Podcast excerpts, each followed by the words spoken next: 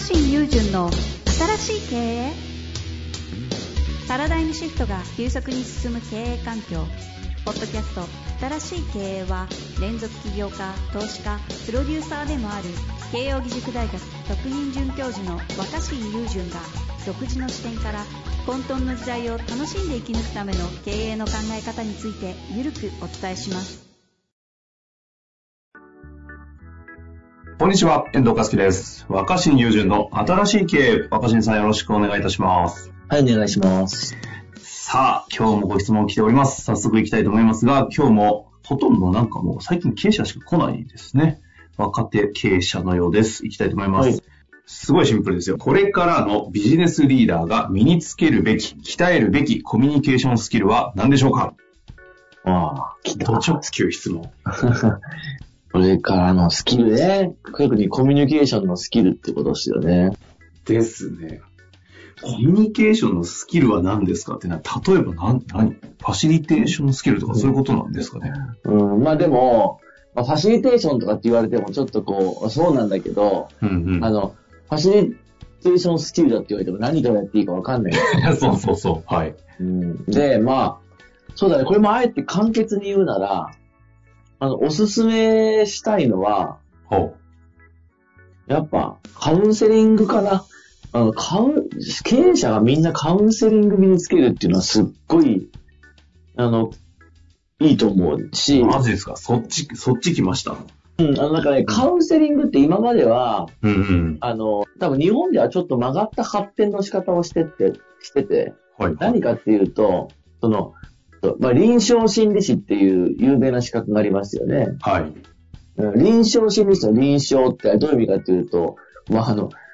床に寄り添うっていう感じなので、病気の人向けのって意味なんですよ、臨床って。まあまあ、僕が、偉そうに言う話じゃないけど、まあ、病んでる人とか、病気になった人向けの、カウンセリング。まあ、字の通りですよね。床のそばに行くんですもんね。うん、そうそうそう、臨床心理士ね。で、そうじゃなくて、カウンセリングが持つ一つの大きな側面としては、一人一人の成長を促す、成長を引き出すっていう側面が強いんですよ、本当は。カウンセリング？うん。確かにカウンセリングって言葉の背景は、なんか病気を治すとか、そっちの背景を持って、ちゃってるかもしれないですけど、成長とかなんですね。本当はね。まあだから本人の成長を引き出す、自己成長を支援すると促すっていうのが、カウンセリングが持つすごい力の一つで、はい、まあ、はい、結構その辺に特化した手法の一つがコーチングだったりすると思うんですよ。ああ。うん。でもアプローチはすごく似ているし、あくまでやるのは本人だと。うん。なるほど。あくまで頑張るのは本人なんだけど、その本人の頑張りを上手で引き出すっていう。で、やっぱりリーダーも、だから押し付けるとか、いかにして一人一人をこう、人的資源と見立てて管理するかっていう話じゃなくて、やっぱ一人一人が持つ可能性を引き出していくっていうことの方が、まあ組織としても強くなると思うけど、何よりもやっぱり仕事に参加している、職場に参加している一人一人の喜びが増すっていうか、だからまあ、時代に変わっていくんだろうなと僕は思ってるんですね。まずなんか若新さんからカウンセリングが来ると思わなかったんでちょっと今動揺してたんですけど、なんかカウンセリング技術を身につけると確かにこうとは言っても会社系で言うと組織としてどうやっていこうかっていうのが全体としてあるじゃないですか。その中でこう一対一にこう向き合い続けるのがカウンセリングって印象で、なんかそれで、確かに必要なスキルでやれる人がいたらいいですけど、なんかすごい変な言い方ですが、非合理的すぎるし、みたいな、なんかそういう、こう、印象を持ってしまったりもするんですけど、このあたり。そうだね。だからそれは実際のこう一人一人と面談をする技術を身につけましょうっていうことを言いたいわけじゃなくて、やっぱり実は僕はカウンセラーの資格持ってるんだけど、僕はやっぱり、そうなんです。大学院生の時に取ったのかな。やっぱカウンセリングを通してやっぱ学んだことの基本っていうのは、モチベーションは、やっぱ人から与えられるモチベーションには限界があって、自分自身が持たなきゃいけないんですよ。自分自身で見出すモチベーションの方が、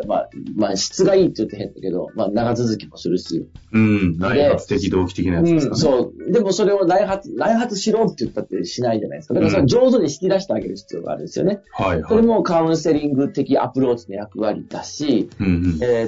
何より、なんか会社の経営者っていうのは物を決めたりとか人を引っ張っていかなきゃいけないんだけど、うん、決めるにしても引っ張っていくにしても、強引にやることができない時代じゃないですか。強引にやりすぎればみんな困りますし。だから、一人一人が、私もそれをやりたいと思うっていう納得を上手に引き出さないといけないと思う。で、カウンセラーの成長の支援っていうのは、もうカウンセリングを勉強しに行くと、一番最初に習う基礎があって、もうこれ、なんか、触るだけ言うと、はい、コンサルティングやアドバイスとどう違いますかっていうとこから入るんですよ。へー、ほうほうほう。だからコンサルティングとかアドバイスっていうのは、専門知識を持った人が知識を教えてあげる先生なんですよね。うんうん。うん。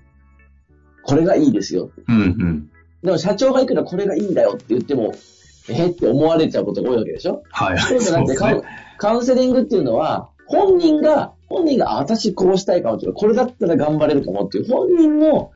意欲っていうか、本人の決定を促すんですよ。はあはあはあ。うん。だから、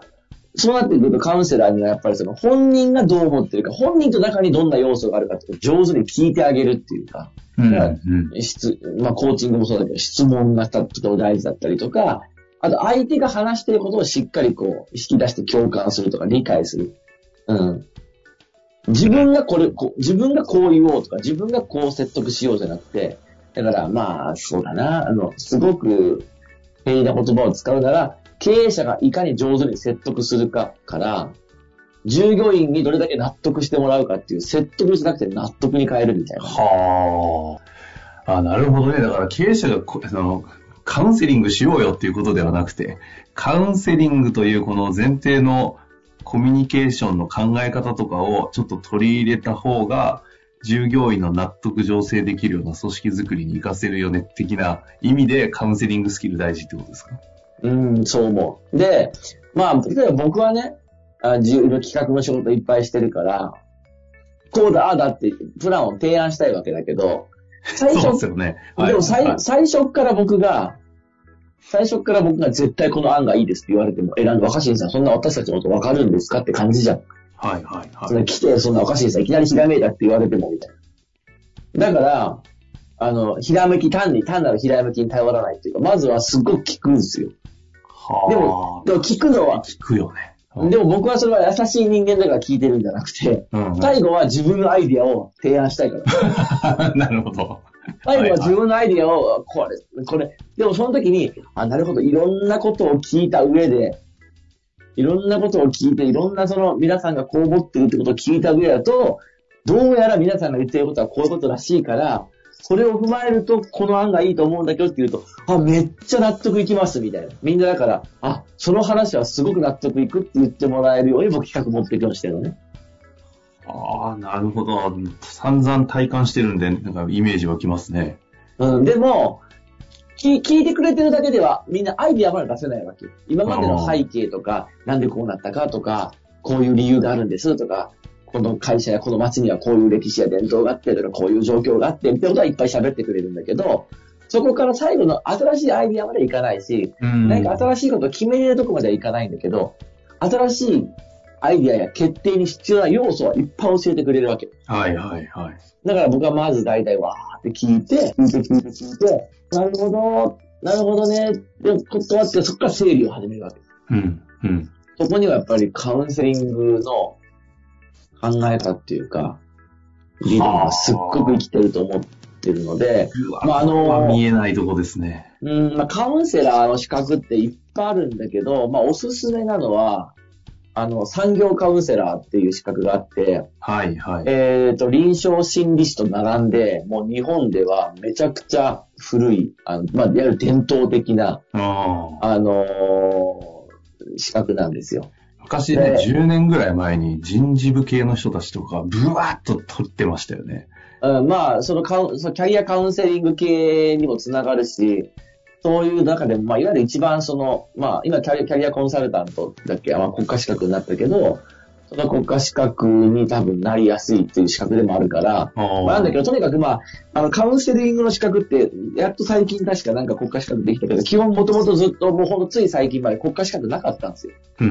カウンセラー。全部民間資格だったんだけど、確かにそうですね。そのまあ、乱立する民間資格の中でも、カウンセラーっていう言葉がつく資格の中では一番日本で古くて、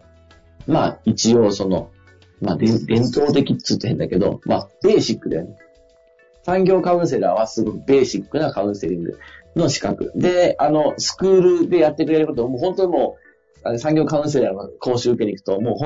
お役所みたいなところで、お役所みたいな人たちがやってくれるんだけど、ただ、まあ僕の経験上無駄がない、変な脚色とかもなく、まあ、すごくカウンセリングの大事なエッセンスが詰まっていて、で、期間も約半年間集中してやる感じで、週末とかに。で、料金も20万とかで取れるから、もうすごく本当に、親切な、なんか変な、なんか研修セミナーとか。高額研修とかじゃないんですね。高額研修とかになんか一泊二日で何十万とか払うぐらいだったら、この半年間ちゃんと行って、座学もやるし、当然、こう、みんなでグループになってって、演習もすっごい長い時間かけてやる。へえ、意外とって言っちゃ失礼ですけど、地道な努力言ってたんですね、産業カウンセラー。そうです。だから産業カウンセラーを経営者が取るっていうのは、とか勉強するっていうのは、おすすめ。結構おすすめかな。いや、もうここまで言われたらね、まさにちょっと気になる方はぜひ、必要なコミュニケーションスキルとしてもピンポイントでなかなかここまで具体個別に言うことないですからね、若新さん。産業カウンセラーおすすめということですので。まあまあ、産業カウンセラーにこだわらず、まあカウンセリング、やっぱカウンセリングの基本は学んでみるといいんじゃないでしょうか。ということですね。はい。私としては最後にじゃあそれを受けた上のさっきのコンセプティングするスキルっていうのはどうやって身につけるんですかって会話ぜひどっかでやりたいなと思います。はい。引き続きはここで終わりたいと思います。というわけで若新さん。ありがとうございました。ありがとうございます。本日の番組はいかがでしたか？番組では若新雄純への質問を受け付けております。ウェブ検索で若新雄純と入力し、検索結果に出てくるオフィシャルサイト若新ワールドにアクセス。その中のポッドキャストのバナーから質問フォームにご入力ください。